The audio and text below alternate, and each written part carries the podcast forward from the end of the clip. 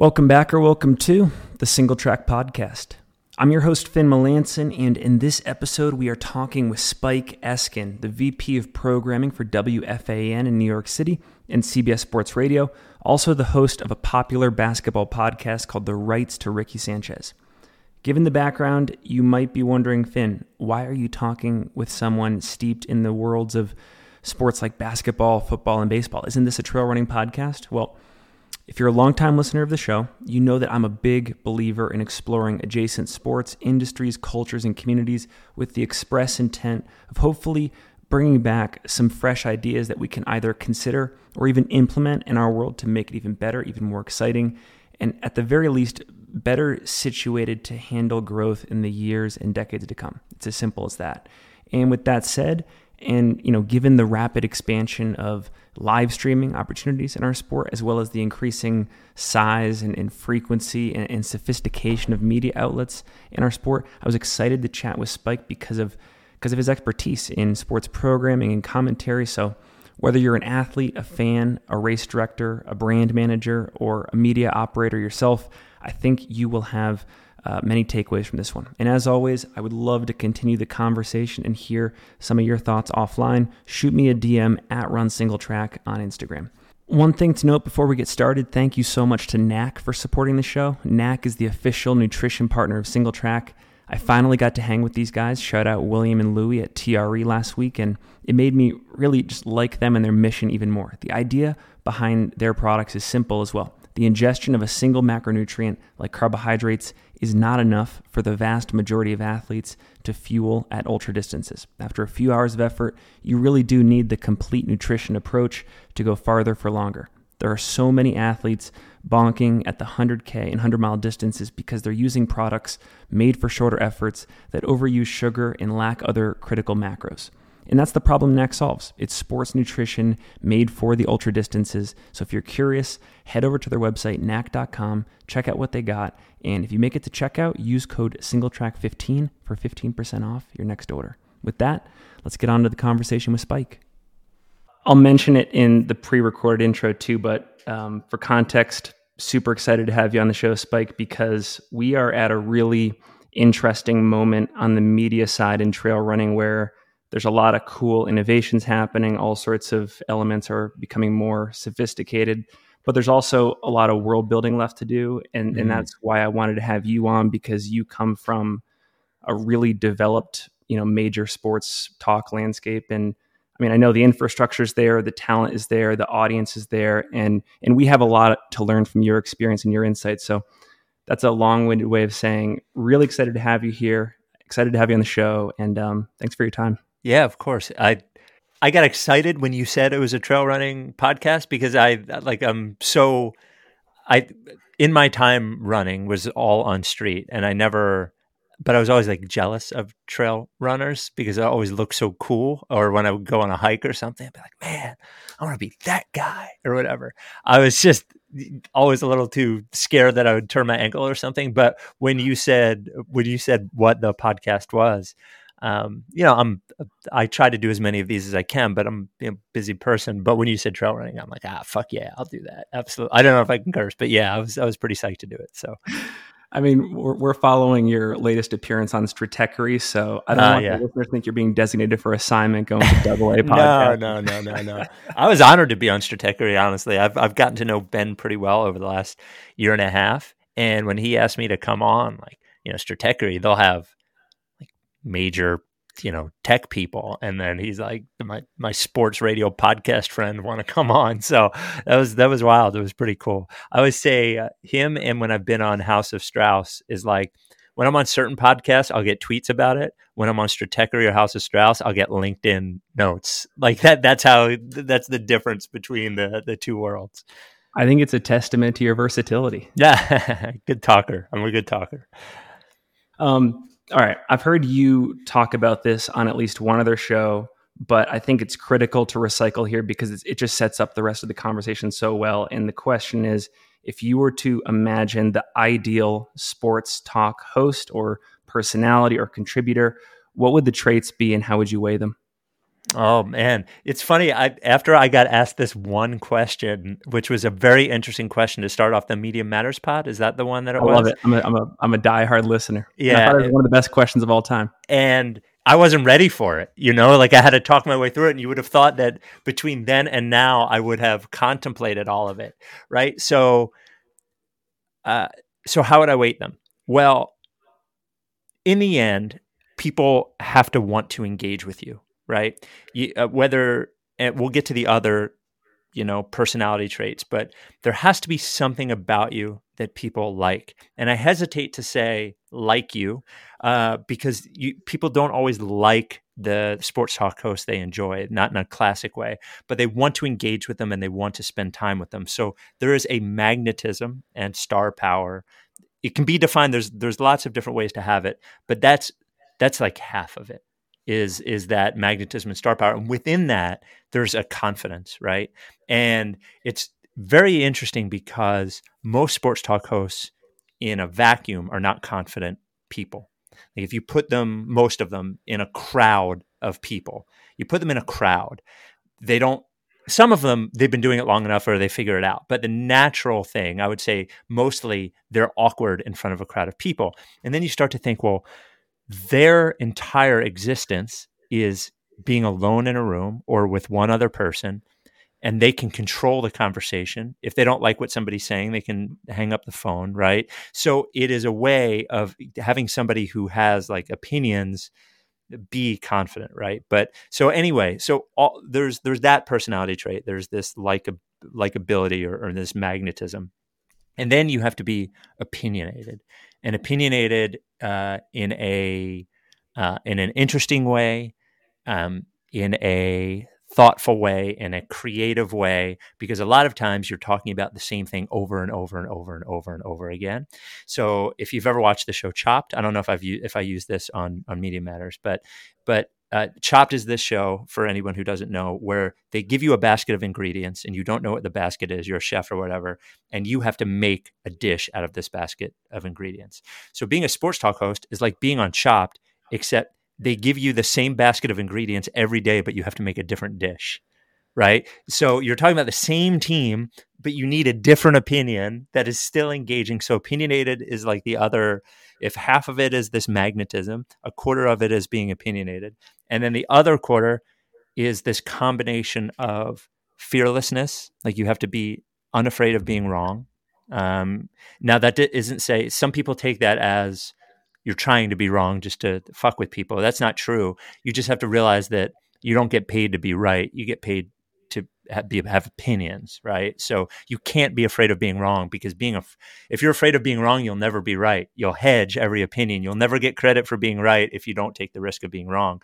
And then you need like like a sense of humor. You know, you need to be you have some sort of and and within that sense of humor, sort of the self-effacing thing. So I think that those are like the key. Those are the key traits in some sort of some sort of combination. On that point of fearlessness that you made there, um, how important is conviction versus the pressure to add something novel or just baseline interesting to the dialogue? Um, in in the sense of like every single opinion that you bring to the debate or the conversation, you really could stand behind, like you believe, versus just throwing any sort of thought experiment out there into the fray to create, you know, interest or, or intrigue with, you know, your colleague in the audience? So it's, it's really, it's, so it's less, here's what I would say. What, what my topic, what, what I say to a, a lot of sports talk hosts is there's, it's very rare that something you're going to talk about, you're like, sure, one hundred percent that you're right.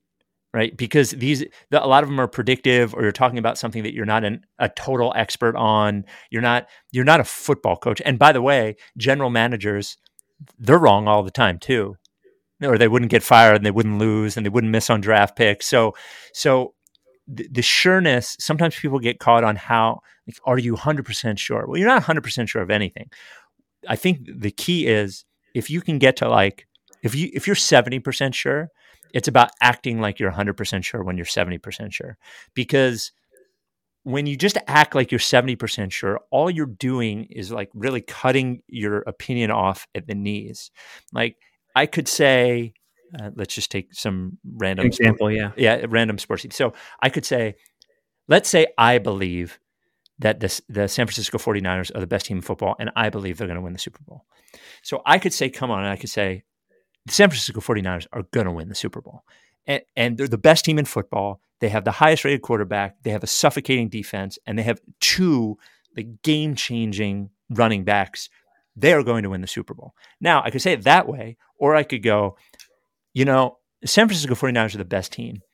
And if things break the right way, if if their quarterback doesn't get hurt, and if they don't have to play in Philadelphia, and if the Super Bowl, if they play anybody but the Ravens, I, I feel like they could win the Super Bowl. I'm just like, fucking take could out the window, take ifs out the window. Tell me what you think is going to happen, right? Tell me what, what your best bet is, and just act like, say it, say it with your, with your chest, you know? And I think that that's about it. It's not, it's not about saying things you don't believe, but it is about hunting around the things that you do believe to find the things that are interesting and can be debated, you know? So if everybody agrees with your opinion, it's going to be a very short show. It's not very interesting, you know?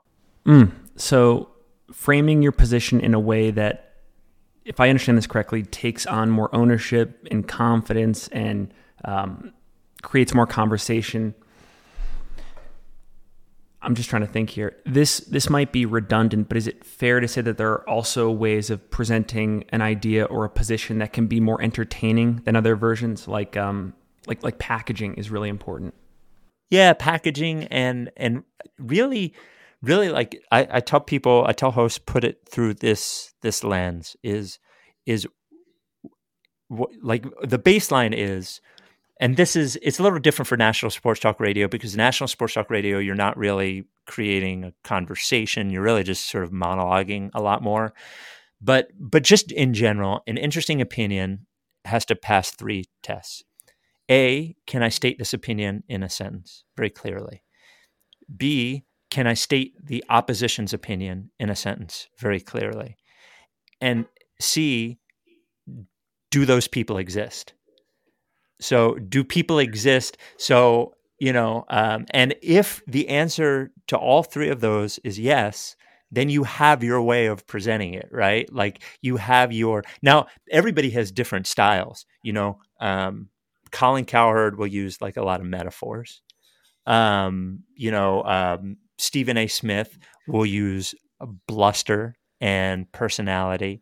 Um, uh, Skip Bayless has this like condescending, like pensive tone to him. Like everybody has different styles, and that's all the same. But but I think it, and that that is how it's different, right? Like it's it's sort of like dancing in that you can learn what I'm saying are the basic steps, and then the best dancers take the basic steps and add a flair. So when they dance, it looks different than when somebody who just learned in dance class learns. So these these things that I say, it's not a secret. These are the basic things. The the other part of it is who you are and what you bring to it. Going back, you know, you mentioned Stephen A., you mentioned Skip. I think it was referenced in that Media Matters conversation too, that like in order for someone like a Skip Bayless or a Stephen A. to exist or to have traction, fifty percent of that audience has to believe what each of them is saying. And it made me wonder in that moment, like in the same way in politics, you have these pre-election day polls to serve as sort of a, you know, a barometer for electability. And in, in the same way, you know, once you're in office, you can kind of take stock again through data to see where constituents stand on a certain voting issue. I've always wondered how these people like Stephen A., Skip, Michael Felger, Shannon Sharp, Ryan Clark, you know, the like, how do they get a sense of whether or not ahead of time they're they're in alignment with, you know, a critical mass of, of listeners and viewers. And I'm curious, you know, how you think about that. That's the, that's where the great ones thrive. Like, is this going to work? You know, is, is now some of it's trial and error. And I think, I think sometimes the one good thing, there's so many bad things about what social media has done to our psyche and debate and all those sorts of things, but you can kind of see, you know, we used to have this podcast It's not on the internet anymore. We had to, we had to take it off, but it was uh, called The Art of the Take, where we would. Yep. Uh, uh, so so me and Jack Fritz and Joe Giglio, who were coworkers at a at W I P, a radio station I used to work at, we used to sort of just like break this down about how many people, and we would look at tweets and sort of like have a mathematical formula for the responses to tell whether a take was like perfect or not.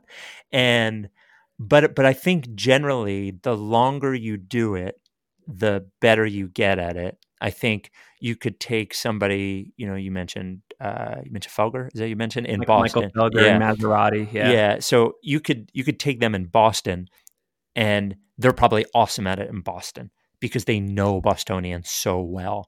And part of what made me successful in Philly was, you know, my dad was a sports talk host in Philly, the first like full-time sports talk host.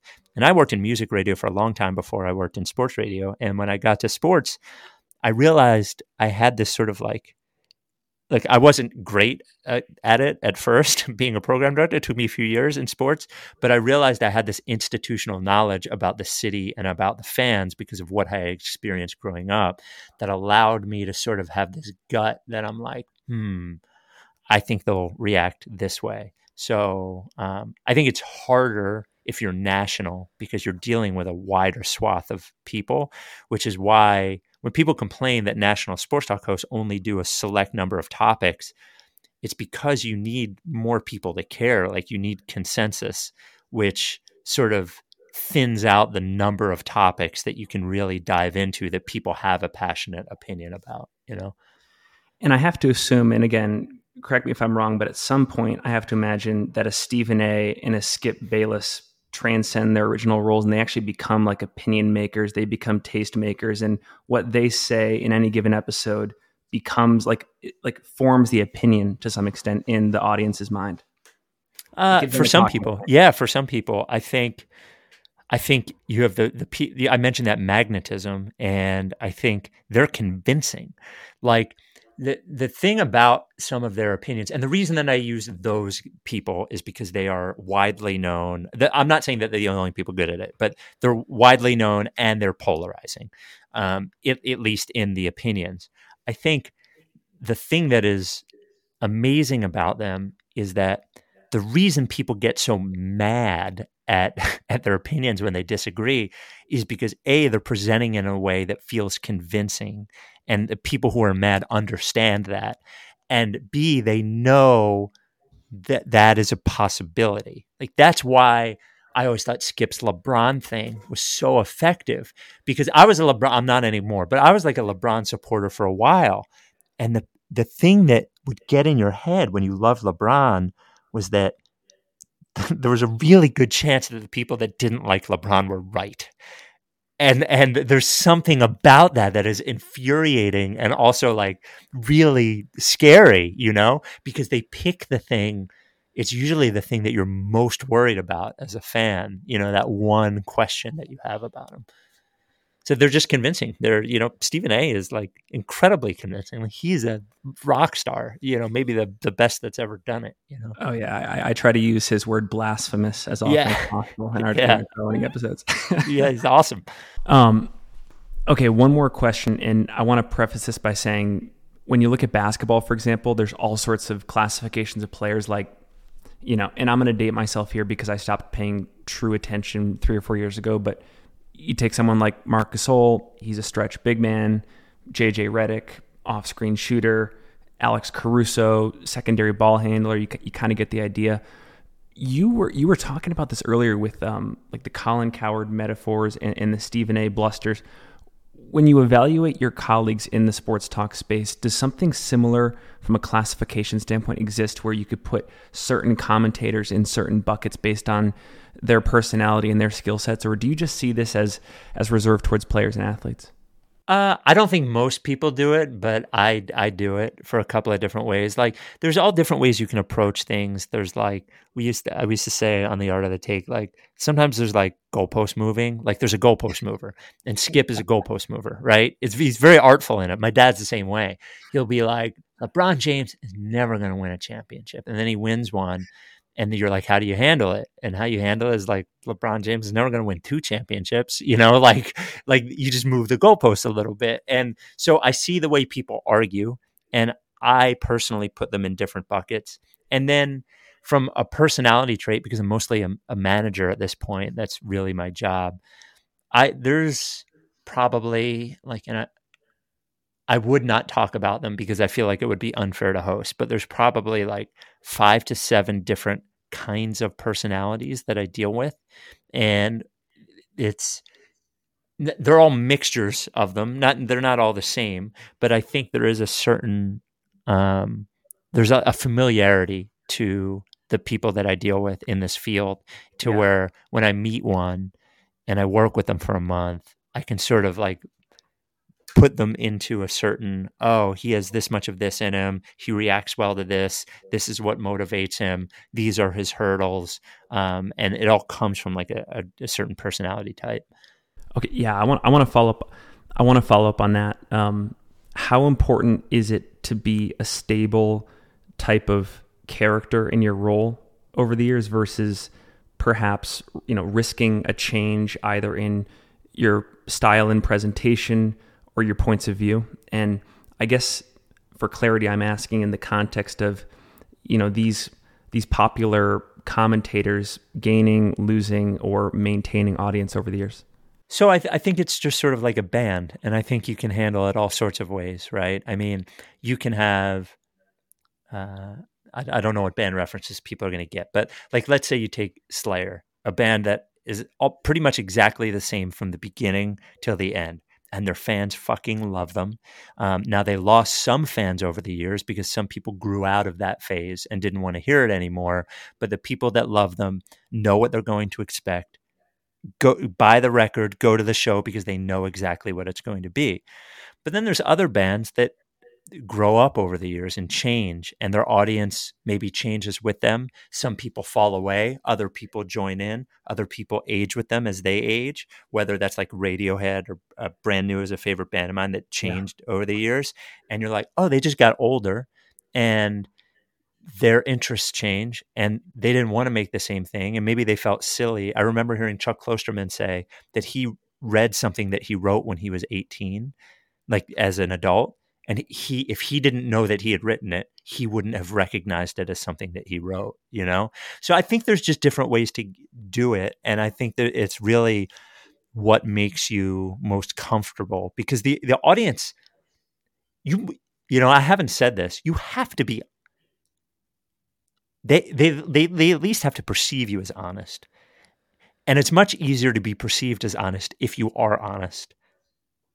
To a certain extent, it's very hard to keep up with it, keep track of lying all the time, you know, making up your opinions that you don't particularly yeah. believe. You'd have to keep a notebook of everything. So you, your baseline has to be that you're honest. So I think if your changes are are like honest as you as a person, I think you can you can grow up and you can change. Stephen A. has Stephen A. is not the same, you know, he's he's.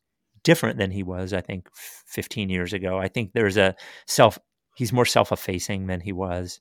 Mm. He sort of knows that he's showbiz now. I didn't know that he was showbiz then. I, you know, I, I, I think people can change. Switching topics, um, you know, one thing, at least I'm noticing, is there are a lot more players after their career, or sorry, during their career, I should say, that are that are taking on media roles and sort of blurring the lines of reporting.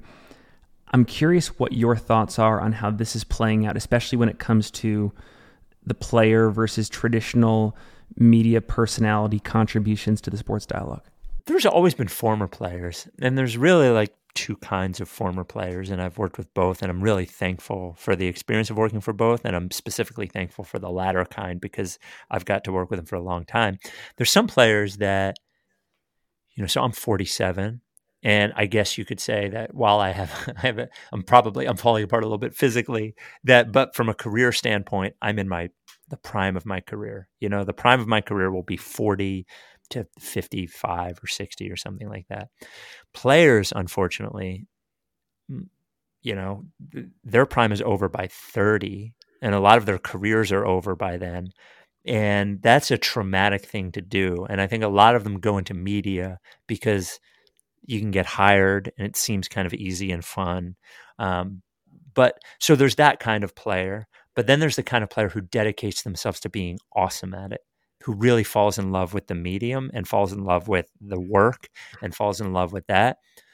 Those players are awesome.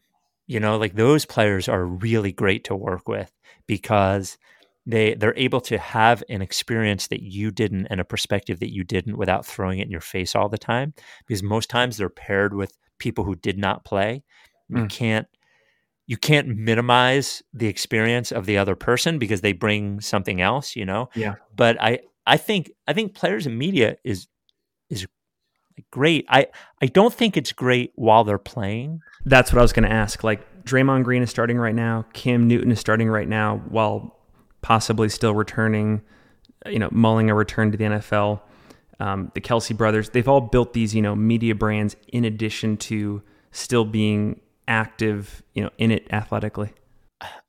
I just don't, I, I don't, I don't begrudge them for doing it. That, that, to get that, like, I'm not hating on it. I just, if I'm Draymond Green,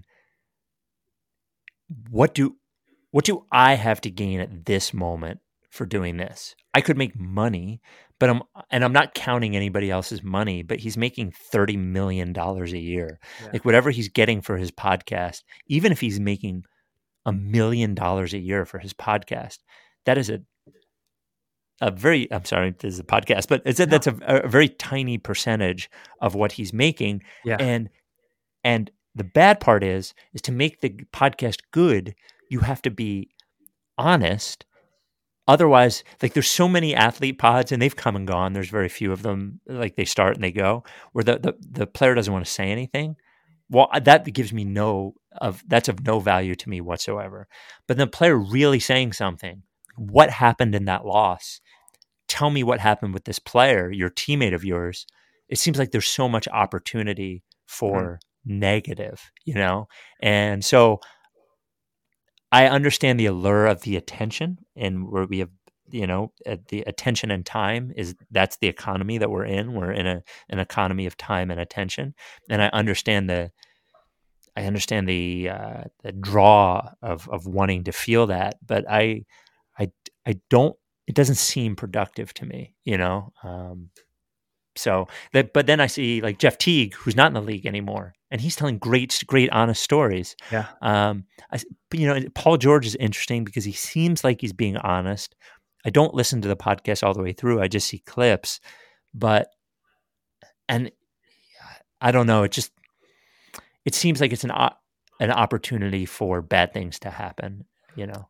So if I'm hearing correctly, is it, is it a real thing to sort of quote unquote, be too close to the game, too close to your contemporaries to be effective at like the premise of sports talk while you're still an athlete? Well, it's it's harder. It's much harder because you see it with former players where they, you know, um, one of, if not like one of the former player, former Eagle that I worked with who is still doing afternoon drive in Philadelphia, Ike Reese, and he's, you know, one of my the favorite people I've ever worked with. But I watched Ike evolve from being on the air right after his career to now being on the air, you know, fifteen years after his career. And what has to happen is those players that you played with and the coaches that you worked with, they have to like leave and go away. So, so you're not worried about that. And then, then maybe, you know, Ike has been a radio host for longer than he was a football player, professional football player. So then you, you realize, hey, this is, this is my career now. Um, I still think that most of them have a, a respect for certain things and a knowledge of certain things that a non-former athlete wouldn't have. But I do think time helps in helping mm. them evolve, to be honest. Also, thanks to Rabbit for supporting the show. Rabbit is the official apparel partner of Single Track. Uh, just this morning, I went out for a run along the Bonneville Shoreline Trail. It was cold and, and blustery, and I was unaffected. I actually felt great. And you might be wondering why, and it's because I was wearing Rabbit's new Cocoon two point oh, which is an advanced sweatshirt with a built-in turtleneck that pulls up into a secure hood and breathable face mask. It's got thumb holes and watch windows to keep your hands warm without a fuss. Uh, it's got a water-resistant finish and also a fleecy interior for really comfortable protection. It's the real deal. Um, I really encourage you to go check it out. Uh, winter's here, so it's time to kind of stock up on, on that type of apparel. Uh, if you do head over to their website and you do make a purchase, uh, feel free to use code SingleTrack twenty at checkout when purchasing for twenty percent off that order. Also, thanks to Oladance. Uh, Oladance makes headphones tailored almost perfectly for mountain ultra trail running, and it all starts with battery life. Most of their lineup comes with at least nineteen hours of battery life, which could last the majority or entirety of a single ultra for some of you listeners out there. I've put them to test in some of the harshest conditions, rain, snow, heat, cold. They always hold up. Head over to oladance.com forward slash ST and use code S T at checkout for thirty dollars off a pair of their O W S two headphones. With that, let's get back to the conversation with Spike. You know, it makes me wonder, where do you think athletes can be the most insightful to the media while they're still playing? Like, like when you're calling them for content or reactions to something on W F A N or The Rights to Ricky Sanchez, I'm really curious where you have found they can be the most insightful and forthcoming, as opposed to, you know, reverting to coach speak or or how their team has media trained them. Well, it's a little of everything, I think. You know, from a content perspective, they can say one thing at a press conference. They can give us a whole day of content. You know, Joel Embiid was at a conference and he said something to the effect of, I want to win a championship, whether it's in Philadelphia or somewhere else. And that's like all we needed. Like, why would he say somewhere else? Does he want to go somewhere else? Is he unhappy here? Blah, blah, blah, blah, blah. And we got like a week out of that on the podcast. Um, I think, you know, I think we sometimes punish athletes for being too honest in press conferences. Mm. You know, they, we ask them to be honest. And if they say, if they say, you know, it's after a bad loss and they're like, how are you feeling about this? And they're like, it was tough, but you know, like, I'm happy to go home and see my family, which is a, a completely fair answer. We would destroy that person. Eviscerate them. Yeah. yeah. um, and so, you know, I found for me, the most meaningful interactions that we have with players from a media perspective is when we have long form interviews with them, because we get, give them a chance to relax. We can ask them questions that are not, um, that are like not difficult and maybe are fun. And we can sort of pad the hard questions with not so hard questions. On the radio, that gets very difficult because mm. you, you don't have them for more than ten minutes or something. And, it, you know, it, it's a little bit harder. So I've, I like dealing with, um, I like from a media perspective, I like dealing with athletes in a long form interview. Um, and we're trustworthy. Like we, at least for our podcast, we don't put them in positions that Are, I think are difficult for them. Or if we do, we do it with a smile and we let them know that like there's an escape hatch if they don't, you know, if they don't want to answer. Have there been any conversation prompts or thought starters that have been reliable for you in getting good information, or is everything circumstantial? I think everything is circumstantial. I think, I think I like asking players how they felt when they did a hard thing. You know, I remember we had, I like acknowledging that something is hard and asking them about working through it. I remember we had to, to I'm sorry for giving specific examples, but Tobias, Tobias Harris is a basketball player in the Sixers. He's very highly played, very highly paid, but maligned because he is, he's a good player, but he is not as good as his salary.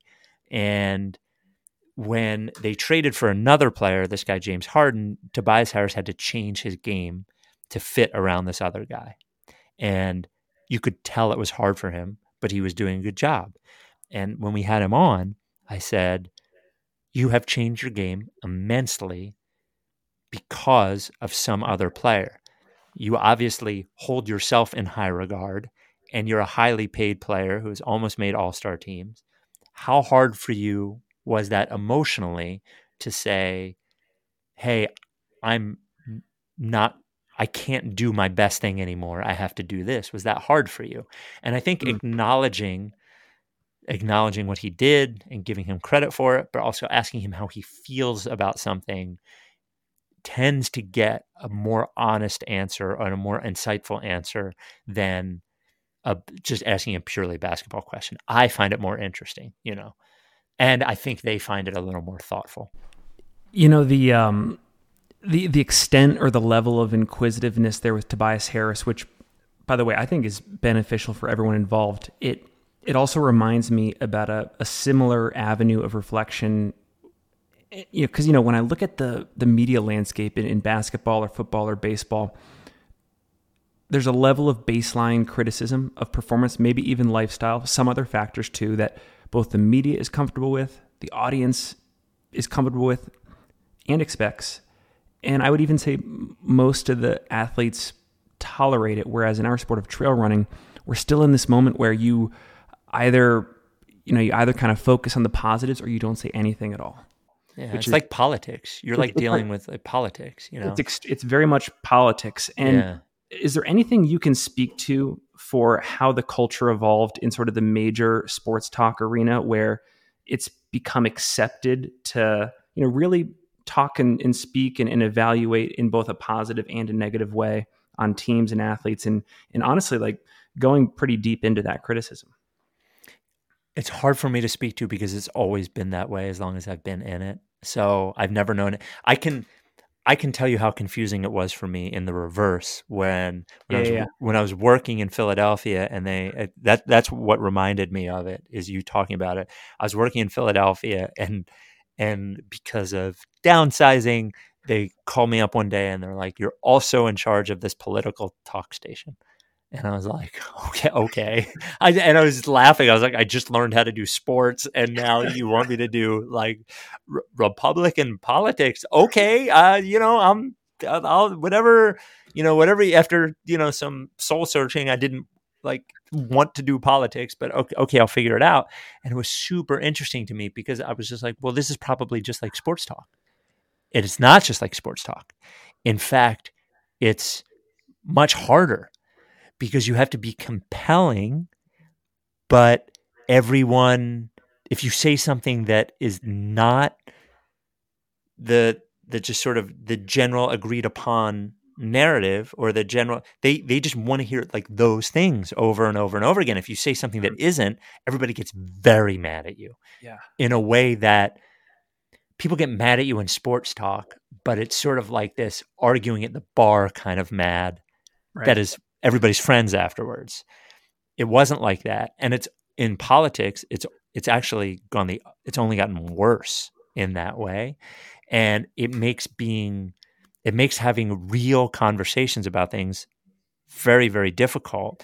And it made me think of, I was talking to a host at the radio station about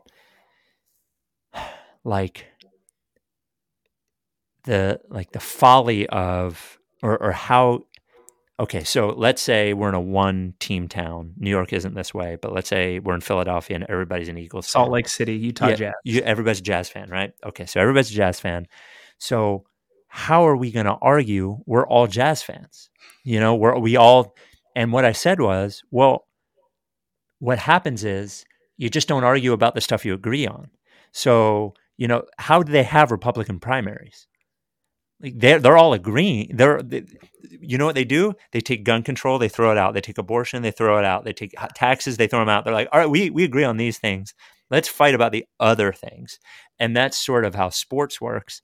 Um, But uh, but you, what you the way you or my sort of sports box, but, but the way you talk about trail running, it's um, you're you're probably in this place where it's growing from a place that was small at one point and yep. very tight knit, yep. and as it grows, everybody likes having that tight knit sort of feeling where everybody's on the same page and on the same team. But mm. as it grows, there's more opinions and more ways to look at things and more ways to grow the sport and more ways to grow the brand. But as you hit those points, like you, the consent, you lose consensus and people yeah. lose the thing that they liked originally about the community. And that's really tough. And again, um, in the audience, we'll get this, but to be self-aware and, and self-critical for a second, I think a lot of the outlets in trail running, I would even say endurance sports in general, like Single Track, my company, ha- have grown more in the mold of, you know, an M S N B C or, or a C N N or a Fox News, and less like, you know, some of these E S P N-esque affiliates, which, excuse me, I kind of lament. And, and that's part of the reason why I wanted to have, you know, you on to pick your brain here today about ways to some extent that we can either balance that out or even change it. Because I think there is, there is, I don't want to say an inauthenticity to it, but there's a really severe limiting of the dialogue long-term that I get worried about in, in sort of speaking uh, with an audience in an echo chamber-like way. So what it makes me think about more rather than sports talk in general is our basketball podcast. So we've had the rights, the Rights to Ricky Sanchez, the podcast, and the Sixers podcast, and we've, we're in our eleventh year. And we started this podcast in twenty thirteen when the team was very bad and trying to be very bad. And the the reason the the podcast got popular in the beginning is because when a team is very bad, they don't talk about you on mass media. Like, they don't talk about you on sports talk. So we were the place that Sixers fans went to hear about the Sixers. And are there, were there as many of those people as Eagles fans? No, of course not. But when you have every Sixers fan who is still interested, that can be quite large. But the other thing that happened was they were doing this rebuilding plan. I'm, I'm sorry if this sounds mansplaining for anybody who knows how this, what happened here, but I'm just explaining because it's a running podcast. So they were doing this rebuilding plan that was very controversial because it was very extreme. And everybody, we were very much in favor of it. And all of our listeners were too. So we had this powerful group, like events with thousands of people. People hated us, but we were bonded together. But then the team got better and the team got good. And I'll never forget, it was, there were two players that I felt differently about than most of our listeners did. It was Ben Simmons and Jimmy Butler, these two mm. players. And it was the first, I had listeners of our, and I would not back down. I had listeners of our podcast tell me like that they hate me and they disappointed me. They're never listening again, simply because I was giving my opinion on a basketball player. It seemed crazy to me. I put so much time and effort and love into this, and it hurt. Like, it really hurt. And I think, but I did not back down because I believed in what I said. And I, I knew that by and large, the most vocal people do not represent always everybody. Most people don't interact with you. Most people just listen. And most people are like reasonable, you know, and, and will listen. And as long as I was being honest, as long as I was being true, as long as I was being good to the people who were there, I was like, we have to be able to withstand me feeling differently about this. And ultimately, like, I'm sure we lost some listeners, but we grew and we evolved and we changed. And now, like, I think the lesson I learned is, um, you know, people, there's like no value in being right about something that makes people sad. Mm. So if I don't think the Sixers are going to win the title that year, I don't need to beat them over the head about it. Or if I don't think player X is going to be great, I don't need to beat them over the head about it. I need to, I need to know the time and the place, and I need to know when to push and when to lay off, and that why people are coming is because they are having fun and they're enjoying themselves and they don't want to hear about what's bad all the time. And I think I went through a stage where I was like sort of picking out all the bad things, and I've evened out. And I think my partner and I have found that balance. Like, he's generally more optimistic. I'm generally more pessimistic. If I feel like he's being too pessimistic, I'll like sometimes like not actively, but I think just end up thinking the other way because I think he's being too far the other way. And I, I think you work your way through it. But generally, I think if your intentions are good and you're honest, I think you, that that's the part that I was talking about, being courage, like the courage of, of bad feedback and the, um, like the no fear of being wrong, in that as long as you're saying what you believe, like it's the only way that it's only the only way that the, I think the community evolve will evolve is and grow is if you accept people who have who think differently. Um, maybe this is more applicable to The Rights of Ricky Sanchez, but in that role as a host on a niche, you know, Philadelphia seventy-sixers podcast, do you feel like as a media person there, you act as a as a check on the players and, and the coaches and the management, or in any way, shape, or form, do you feel incentivized to have good relationships with them and therefore maybe, I mean, I guess beholden is the word to any of any of the people in the organization? Like, I, I guess what I'm trying to ask is how independent do you feel in that role as a podcast host in that scenario? So we we have grown to a place where we are probably, from a seventy-sixer standpoint, the most influential media organization that covers the Sixers, which is hilarious because we're just two idiots. Like, we have writers and stuff and a producer. I, I love all of them, but like essentially for the, as far as the team is concerned, it's like these two fucking idiots that all they do is they watch the games and they act like they know everything. So they do need to engage with us, and, or they don't need to, but they do. And, um, you know, Daryl Morey, who is the general manager of the team, we have a good relationship with, has been on the podcast several times. I think I owe it to them to, when they have a problem with something that I say, answer the call, tell them how I feel, hear them out. Mm. I am not beholden to any, I do not care about the information that they give me. Uh, my my commerce is not in information. It is in opinion. It's how I feel. We got here based on how I feel. So, you know, there have been coaches, general managers, agents who have convinced me of something, but I don't, I'm not trading information. And I say this with all due respect to Daryl. If, if it meant that we had to say, if I had to convey what Daryl thought as my belief, I'd rather just not talk to Daryl. It, like, it's more meaningful for my audience to have less information and, and be more honest.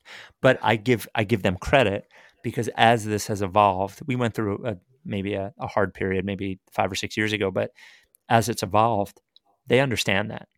Like they, I I think they they pay attention. They understand the value of it. They're good partner. Like when we do a road trip somewhere to a, a, an away, they'll make sure that a player comes over and says hello. And I don't, again, I don't owe them anything for that. They're getting something good out of it as well. They're getting good P R out of it. The, the fans love them, but I do, res- I, I can have a respect and a, um, a mutual like sort of appreciation for what they do.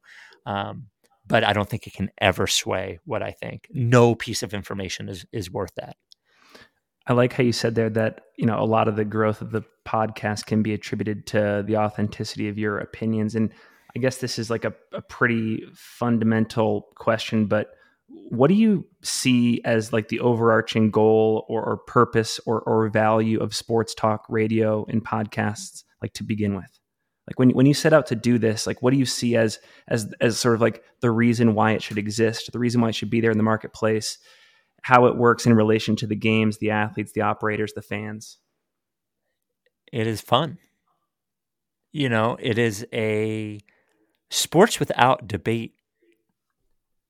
I think people, people will say sometimes, um, you guys, whether it's fan, W F A N or the podcast or I P, you don't break down the, the games enough. Like there's not enough like real sports talk. And I'll just be like, man, that is, there's plenty of places to get it, and it is fucking boring. Like people, when they're talking about sports with their friends, they don't sit down and break down plays. They argue who is better. You know, they argue if it was the right move or the wrong move. They argue if I would have traded for that guy or not traded for that guy. Like that's what they do. And I think I I just, I enjoy the connection. And I also think audio is very special in that way, which I'm, I think I probably said on another podcast you listen to, but audio is very personal in a way that video is not, in that people listen largely alone and um, in their free time, because It's when they're driving or they're walking their dog or they're running or they're cleaning the house. And just think of that personal connection. Like, I am talking to this person right now, and they have their headphones on and they're walking their dog. And I, it's almost like they're on a phone conversation. And it's, I, I find it to be, um, uh, what's the word? Like, I love it. Like, I, I love that personal relationship with people that, that audio can give you, and only audio can give you. And I think, I just think that we make it more fun. I think the, the biggest, the biggest insult I ever get on The Rights to Ricky Sanchez, the, here's the biggest insult and the biggest compliment. The biggest insult is always, you just said that to, for clicks, or you said that to make me mad or whatever. And like, I never say that for, like, you can h- think I'm a fucking, you can think I'm an idiot. I would rather you think I'm wrong and stupid than lying. Um, that's the thing that I hate the most. The thing I like the most is, you guys are the only reason I'm still paying attention to the team. Like, you know, thank you for being there over the last eight years, you know, or the last ten years. You know, we, we have listeners now who have started listening when they were in middle school and have now graduated college, or started in high school and are now married with kids. And we've been with them that whole time. And we've been like a soundtrack to it, and we've made it more fun and made it more interesting. And uh, I, I think that is the point. I think, you know, during COVID, uh, I was running the radio station Philadelphia, and, you know, there were no sports for four months or five months or whatever it was. And it was so rewarding, you know, to engage with people where they were when they needed us the most, and sort of like come together as this like group of superheroes, almost like sports talk X-Men that still came to work. We were essential workers. We went to work, and there were no games, but we talked about it just as passionately as if they were coming back tomorrow. And we never took a day off, and we never rested. And it was so rewarding. And uh, I think like such great community can come from, from just talking about sports. That's just like this common bond that, um, that ends up, that ends up like going past like age and race and gender. And like, you go to an Eagles game or a parking lot, and there's women and men and black and Asian and Latino and white and old and young, and like everybody is there for this one common thing. It's beautiful in a way.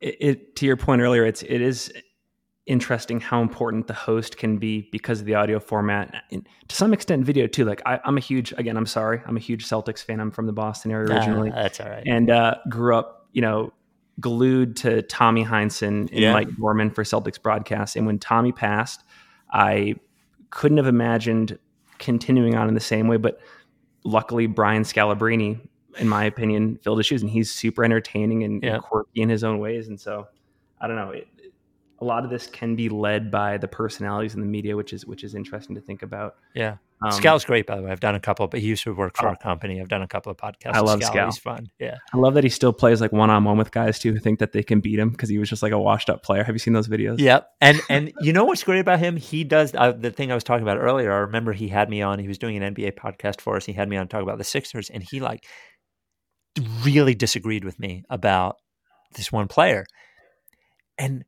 But he was arguing with me like a normal person would argue with me. He was not, he could have pulled rank, right?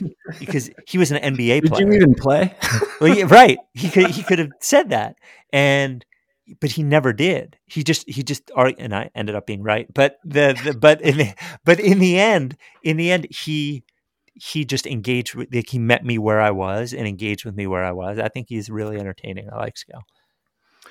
Um, Okay, when you, I guess I'm wondering two things. One, do you think that sports talk in general, like in the same way like Daryl Morey is obsessed with advanced stats, are we seeing like a Daryl Morey influence in sports talk where it's getting more sophisticated and we're talking more about playbooks and schemes and, and breaking down films? Or are you seeing more like a reversion to simplicity? And, and where do you see the preference there among both yourselves and, and the, the audience?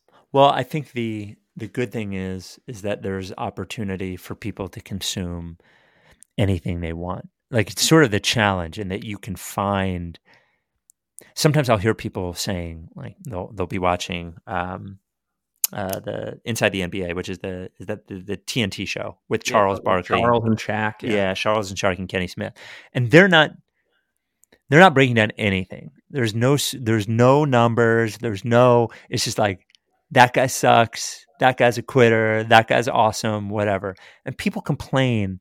They're like, whoa, you know, the conversation around the N B A needs to be more nuanced. And it's like, I don't want more nuanced. If I wanted more nuanced, I could go and read Zach Lowe or read Kevin O'Connor or there's there or watch N B A T V or listen to Nate Duncan. There's so many places I can go that if I want sort of more deep dive into exactly what's happening and why it's happening, I can listen to that. But I can also listen to guys just watching somebody and go, that guy does not have it, you know? So I, I actually think like many things in our world is actually just becoming, it's becoming more extreme. I think there are, I think people really like, like Kendrick Perkins, like people like love that guy. He's an N B A analyst. He's a former player and he's just loud, you know, but, but I always feel like he's being honest and I love him and I know he's going to have a long career. Um, uh, J J Redick, I can't stand. I think he's How very, no, uh, for a lot of reasons, uh, but he, but he clearly old man in the three. You're not a fan.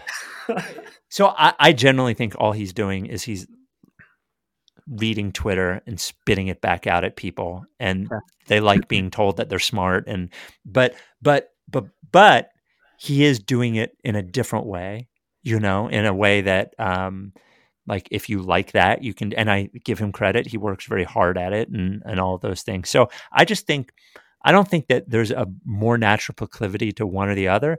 I guess what I do think though, is that by the time you become an adult with a mortgage and maybe kids and a job, like you don't really have time to dive deep into what set the Sixers ran you know, in the middle of the second quarter and why it's interesting. You know, I, I think that for us, for Rights to Ricky Sanchez, we have three different writers, you know, not, they don't write for the podcast, but they write for the website and they have very, very different perspectives. One of them is very scouty and will break down plays. One of them is very emotional.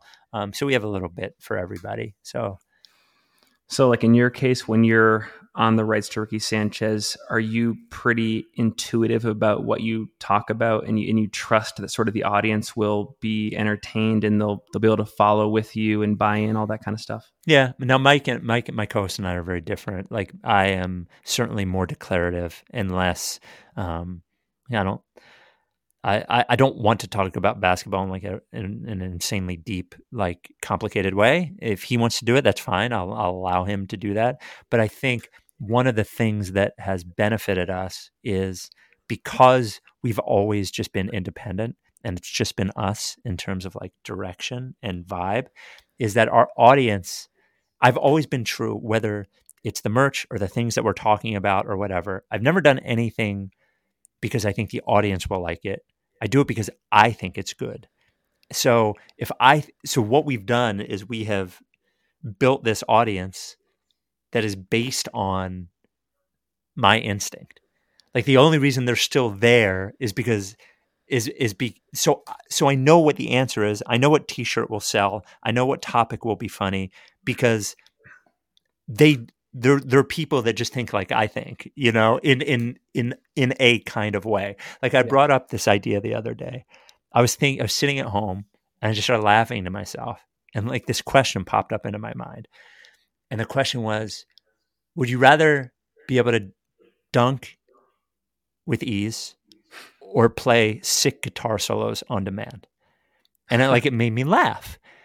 So I I, brought, I was like, this is going to be funny. So I just brought it up on the podcast. And Mike is like, do you not know me? I'm like, w- w- which one? And he's like, dunk. And I'm like, eh, I take sick guitar solos. And our yeah. producer said sick guitar solos. And the amount of debate in our email, on our voicemail line, on Twitter, and it's all fifty-fifty. And I'm like, yeah. Um, but it was just one of those things that like, I, I thought of it and I'm like, I think this is funny. So like, I know my audience well enough to know that they will also think this is funny too.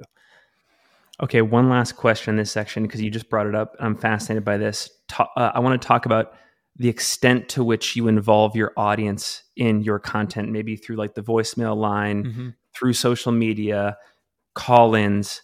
How how critical is this to, you know, the products you oversee at W F A N, the podcast, and have you had any like new ideas in this area? Well, I think it's in really critical. Um, it's funny, Mike and I sort of like disagree. I don't think Mike likes the voicemail line or the emails, but I I just, first of all, I think the interaction is fun, and I think people enjoy the sound of interaction and the, at least the appearance of interaction. But the other thing is, like, I don't have enough ideas. Like, we've, many of our, our t-shirts or our show topics have come from, one of our old debates came from a listener. And again, I read it and he said, who would win a, a battle, one tank or a billion babies? And I was like, I was like, wow, that's crazy. Because when, when you start thinking about how many babies a billion is, it would take a long time, right? so, um, so, but we would have never, that lasted like weeks. And I could still, you could still bring up tank versus a billion babies to many of our listeners and they would know, but that came from, um, that came from the audience. For, for W F A N, I think it's really, really critical, especially because you're talking about the same thing all day. So the more opinions you can get in there to sort of reignite your opinion becomes more interesting. Uh, but sometimes it just takes a, someone framing the same topic in a different way to to reignite it. I'm looking at a, a whole list of, of questions I want to ask you, but I, I want to be respectful of your time too. Um, maybe we can talk sort of about sort of your personal growth and how you get better at your craft to kind of close up. Okay. Um, I guess the first thing I'm curious about is, like, when I think of sports talk, especially like the the Monday through Friday type, like sports talk radio, it's mm-hmm. such a daily grind. I have to imagine there's like a like a clock punching type nature to it. Yeah. And I've always been curious, how do you stay on top of the news? How do you stay on top of what's relevant to discuss? So, like, I'd love for you to talk a little bit about like how you curate the information in your life that ends up making it to like the discourse for any given day. The the job is the sport. The job of a sports talk host, a, a local, everyday, three or four hour a day sports talk host, is much harder than anybody thinks it is to do well. It is, yeah. Um, it is four hours on the air. It is, let's say, an hour or two of like specific prep time, but it is the rest of your life being aware or actively watching what is going on at all times. And you don't have to watch every inning or every minute of every game because you're not going to discuss all of it. Like, th- there's some you can miss. It's like, you can be a human, but it never stops. And I, I, I go back to, um, you know, Jack, uh, Jack Fritz, who I hosted the, I, I always remember when I did this to Jack, who I hosted Art of the Take with, and is now the afternoon show producer in Philly and uh, a host. And when he started, he was our night producer, and he would run, he would produce some of the Phillies games or whatever. And I would just text him in the middle of his work shift at like eight thirty. And I'd be like, what's your take right now? And he thought I was kidding. And I was like, I wasn't kidding. And I would keep doing it. What's your take? What's your take? What's your take? And uh, I think, to answer your question, is you are always curating, and you are putting everything through the lens of what do I think about this? Not what happened, but what do I think about what happened? And you have to train yourself to watch and cons- you to watch sports and consume sports and put literally everything you hear through the filter of what do I think? And that is exhausting, and if you if you don't really love it, it can ruin sports for you, yeah. because you're the, the the purity and the joy of what sports are can you can be defeated, you know, by this because of the just the pure quantity of it. Uh, so you have to love, like we called it the art of the take, but you have to love that. Like you, you have to love almost the opinion part of it in an equal way that you love the sport. You have to be challenged by it in the same way. Um, the same way that a musician, to be successful, has to love songwriting as much as they love playing, you know, and it has to love, like, because without writing the right songs, you could be the greatest player in the world. It's not going to matter, right? You could do sick guitar solos on demand. You're not going to, you're not going to make any money doing it if you can't write a good song. So, uh, so it's a little bit like that. It is a, an incredible grind, and the curation just becomes, I think, almost like, uh, almost like Chat G P T or yeah. artificial intelligence gets smarter the more you feed it and figures it out. Like, that's just doing what a human does, like a lot, a lot faster. I think you as a, as a, a sports talk host, as you're putting everything through that filter, you also start to go, okay, I've put it through the filter. This is what I think. Is this interesting? Is this something necessary? Yes or no? If it is, hold on to it. If it's not, let it go. You've, you've been at this a, a pretty good while now. Has your filter or your lens through which you evaluate sports changed over the years, or has it remained fairly steady? It, it's changed. It changes every day. I've evolved every day. I, I learn more things every. I remind people all the time. I like. It's so funny. Like, I'm so well thought of as a sports radio program director, and I'm still learning how to do it. Um, even coming to New York was like s- sort of a like screwed with my head, because I thought I knew how to do this, and then you get to New York and there's two different baseball teams with fan bases that are completely different, two different football teams with fan bases that are completely different, three different hockey teams, and two different basketball teams. And whereas in a one-team town like Boston or Philadelphia, it's a lot easier to, easy is the wrong word, but it's like maybe a lot more simple to figure out, what do I talk about today? What is interesting to everybody? What is compelling? Then all of a sudden you're like, oh, well, if I talk about the Yankees, What, like, what do I do with the Met fans, and how do I balance that? And so I'm I'm learning all the time. I think my filter has changed, my delivery has changed, how I think it works has changed. That thing about the three the three rules about, like, you know, say your opinion in a sentence, the opposite opinion in a sentence. Do those people exist? That that has only come to me within the last year, and I've been doing this for more than a decade. So, um, always changes every single day.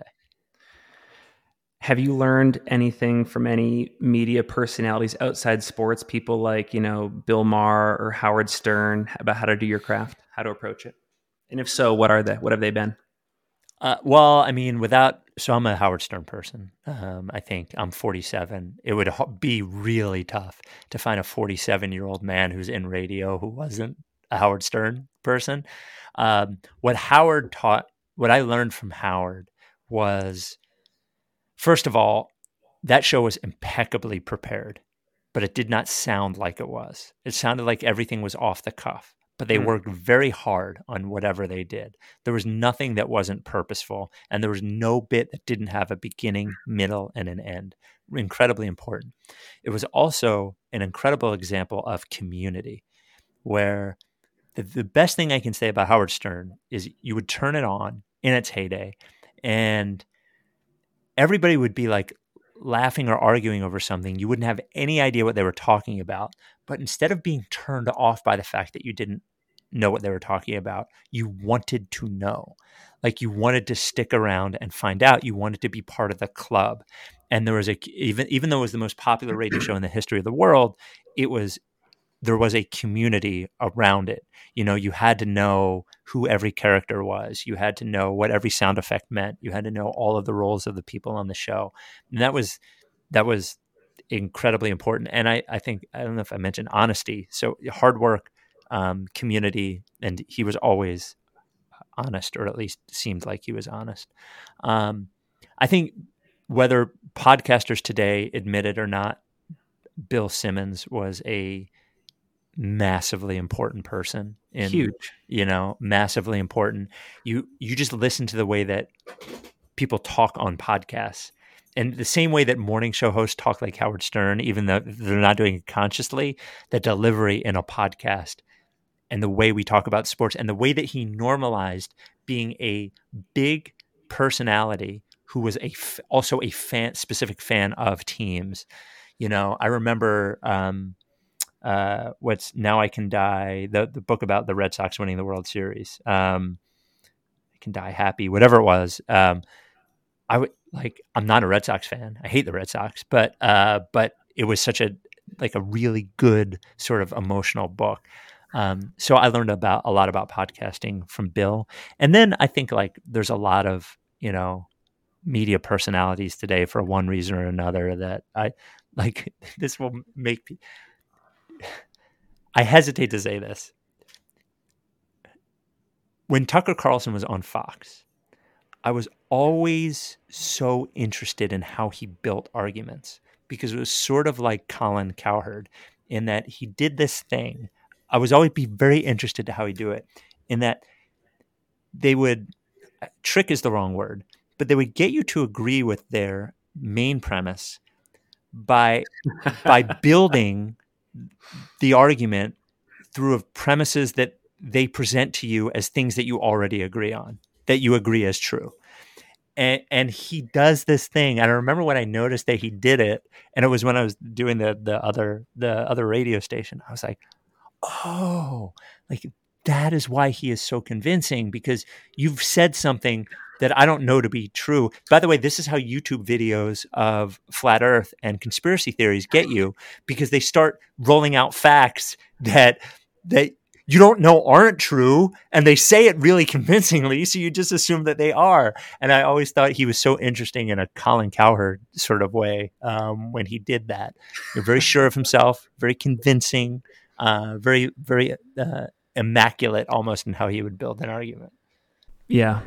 Well, first of all, I mean, regardless of the source, I think I think deconstructing this stuff and, and learning how to build arguments is is worthwhile. And uh, yeah, cool story. But I want to come back to Bill Simmons for a second, because one thing I appreciate about Bill that I've tried to copy in my own podcast is uh, this idea of like taking an, an unidentified phenomenon out there in the trail running space and putting a name to it, in the same way that, you know, he's he's trotted out stuff like the Ewing theory. And I don't know if you've done this at all on, on the rights to Ricky Sanchez, but I think it becomes this, you know, ongoing inside joke, and you sort of cater to the hardcore fans of the audience, and it becomes a fun thing to repeatedly reference with a co-host. And uh, yeah, we, ju- we just enjoy it. So just wanted to point that out as well.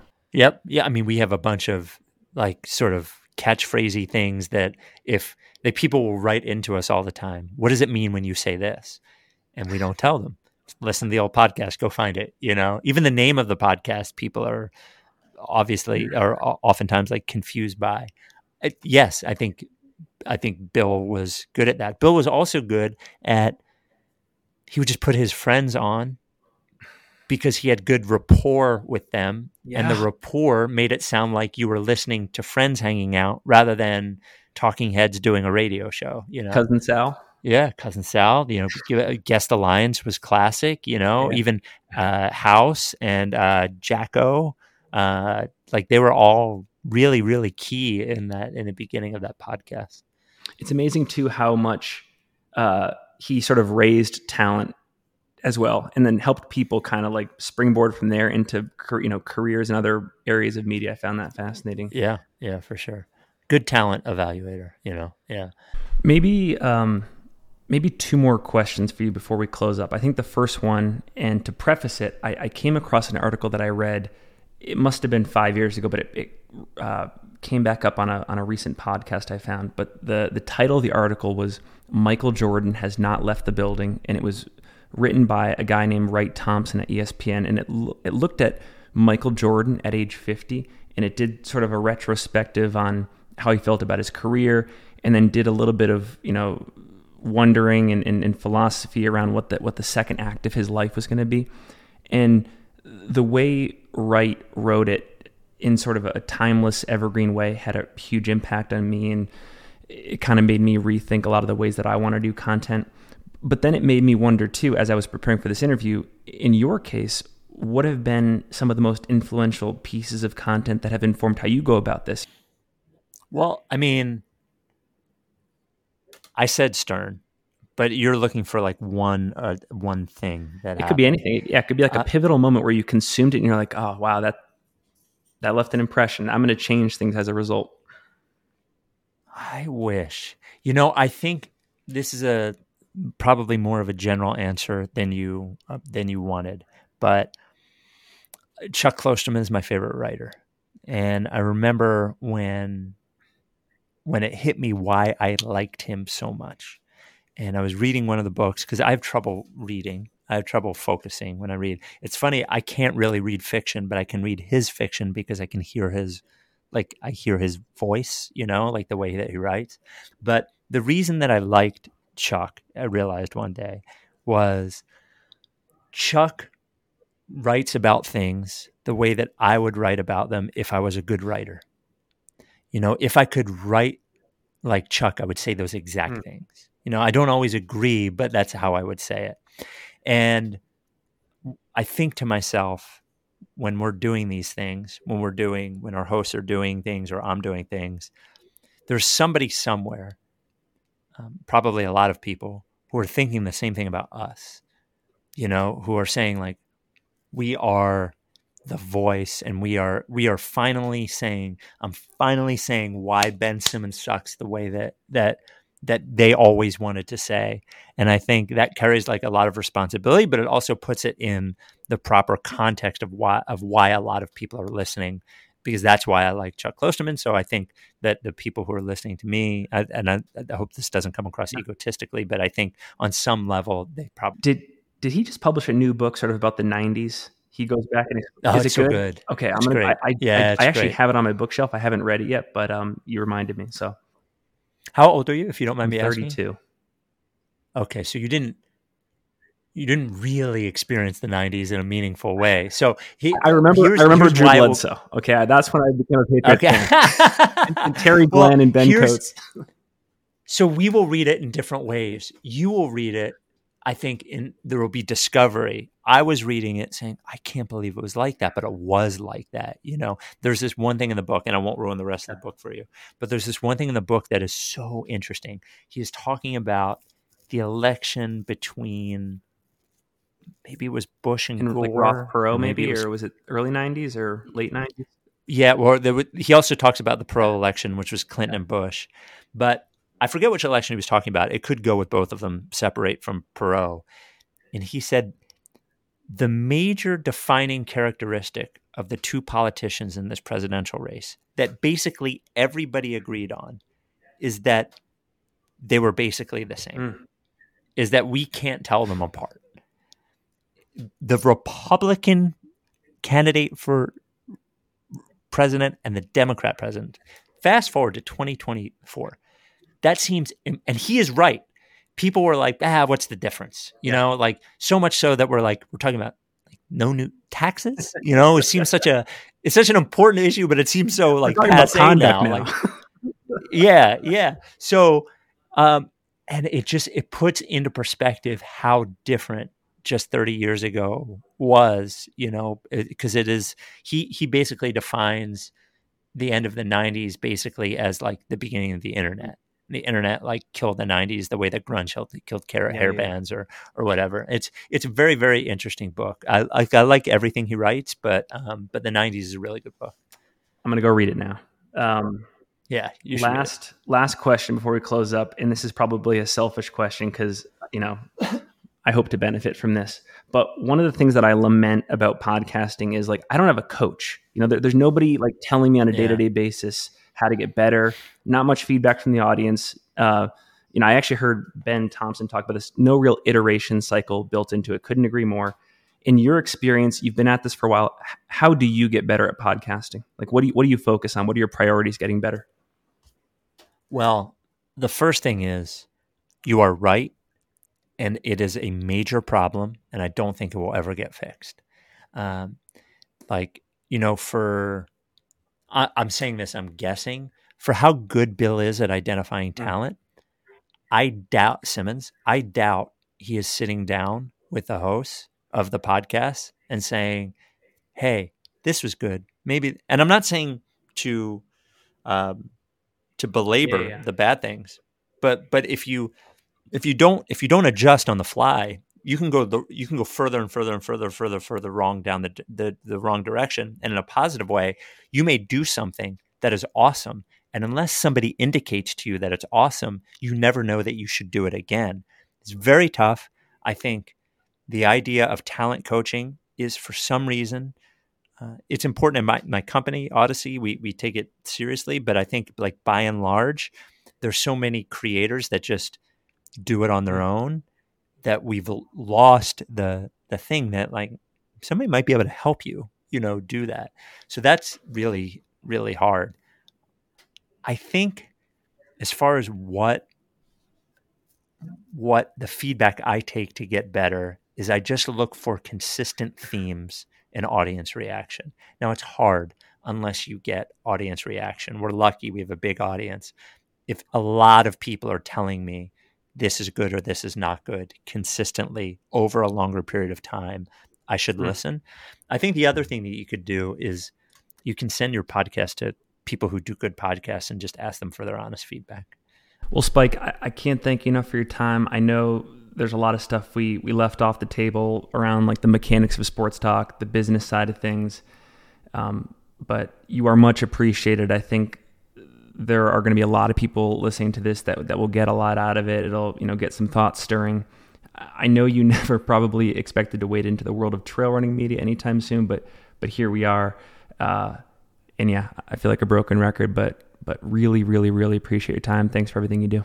Before we go, thank you so much to Kodiak Cakes for supporting the show. Kodiak was the O G believer and I think the first ever sponsor of Single Track. It's been going on for two years now. They've been a great partner and they also make great products too. You've heard me rave about the pancake mix, but it doesn't stop there. I'm a big fan of their oatmeal power cups and granola bars as well. If you're curious to try it all out, head over to their website, check out what they got, including the recipe section for creativity, and grab some goods. Kodiak also has a special discount for SingleTrack listeners where you can use code SingleTrack fifteen at checkout for fifteen percent off your next order.